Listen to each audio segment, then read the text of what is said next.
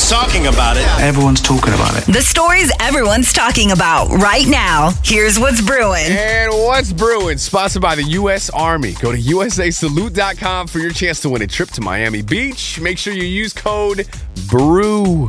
It's not looking good for this dude. He looked like he had a promising year and years to come, but Jonathan Majors losing out on several opportunities in the week since he was charged with multiple misdemeanor counts of assault and harassment. According to Deadline, he's now been dropped by two upcoming movies The Man in My Basement, which is a 2004 novel adaptation, and Otis Redding. He's going to play him in a biopic. It's huge. No word from Marvel uh, if he's in their plans for the future, and he is in their plans. Like for the next year, he was Kang, uh, one of the villains for you know the, the new Avengers movie. He was in the new Ant Man and Wasp movie.